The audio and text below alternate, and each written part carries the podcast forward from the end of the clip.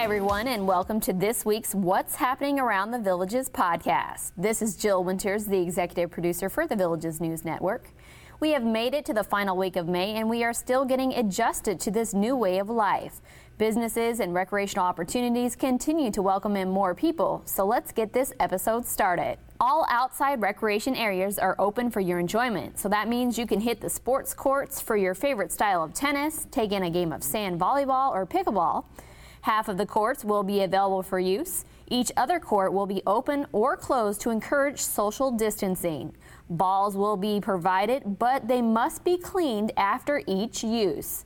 Make sure you have your village's ID, bring some water, and your own chair as benches will not be available.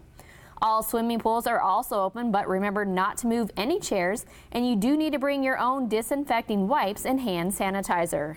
You can also aim away while taking part in archery and air gun, toss a ringer at the horseshoes pits, or play petanque or bocce, just to name a few.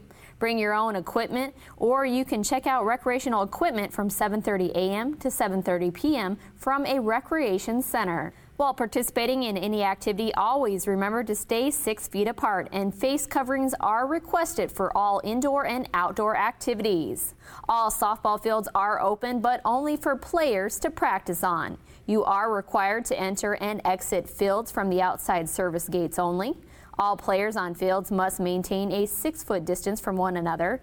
A limited supply of bats and balls will be available to check out. Dugouts and the bleachers will not be accessible, so make sure you bring a chair if you need to sit down and relax. And participants are encouraged to wear disposable gloves and masks while practicing.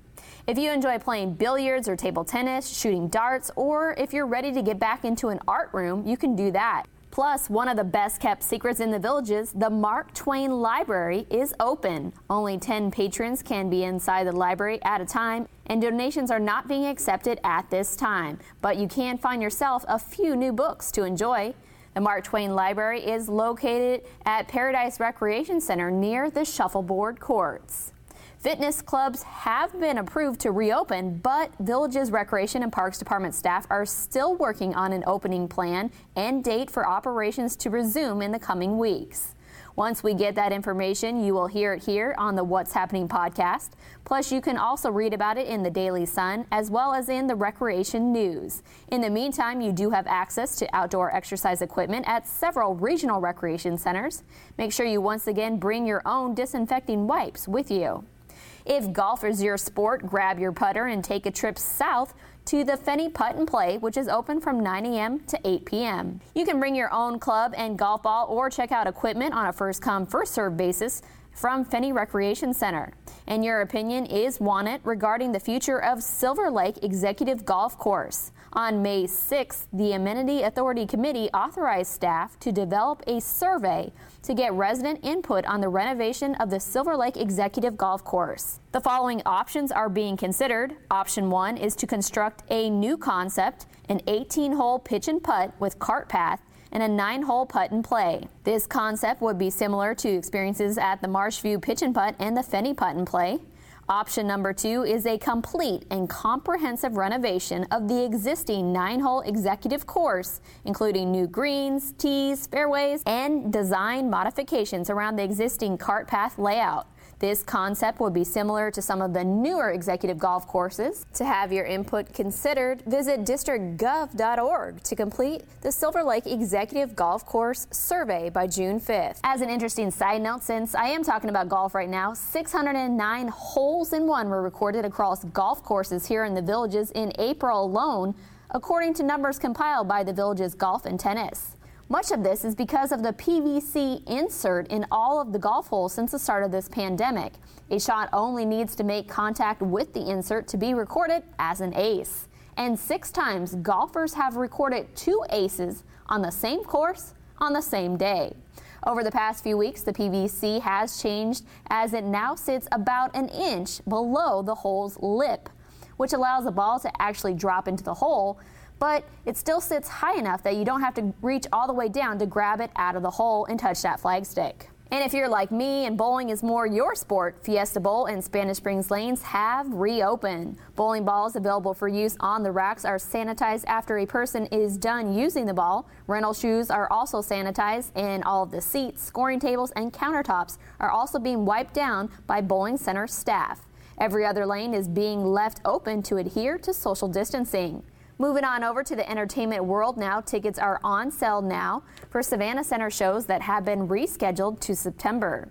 This includes the Rocket Man Show, a tribute to Elton John, Eagles tribute band Hotel California, and Bob Seger tribute show Hollywood Nights. You can get those tickets by visiting any of the box office locations or by going online to thevillagesentertainment.com.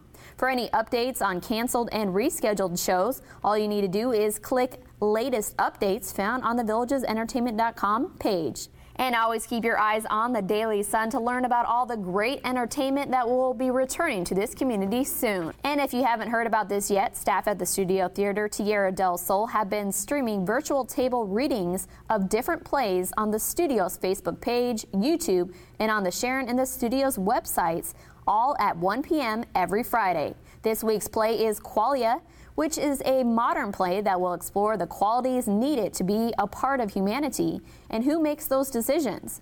After each play, you get to learn more from the cast as well.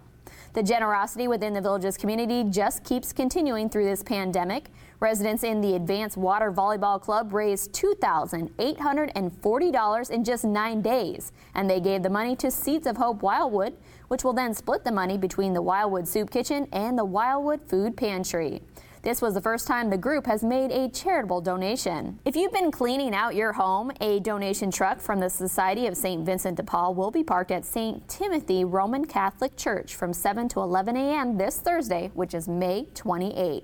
And the Kiwanis Club of Lady Lake started its Adopt a Family Service project in April, which helps families with essential items needed during the pandemic. Between club funds, donations, and a grant from the Kiwanis International, they have about $10,000 to help others. Most of the families are identified through schools and Sydney Brock, pastor of Heritage Community Church. That's all I have for today. Thanks for listening. Remember, you can find all of our What's Happening podcasts by visiting thevillagesdailysun.com backslash podcasts, or you can find us on Apple Podcasts, Spotify, Google Podcasts, and Stitcher. For now, I'm Jill Winters. Stay safe, stay healthy, and I'll be back here with you next week to tell you what's happening around the villages.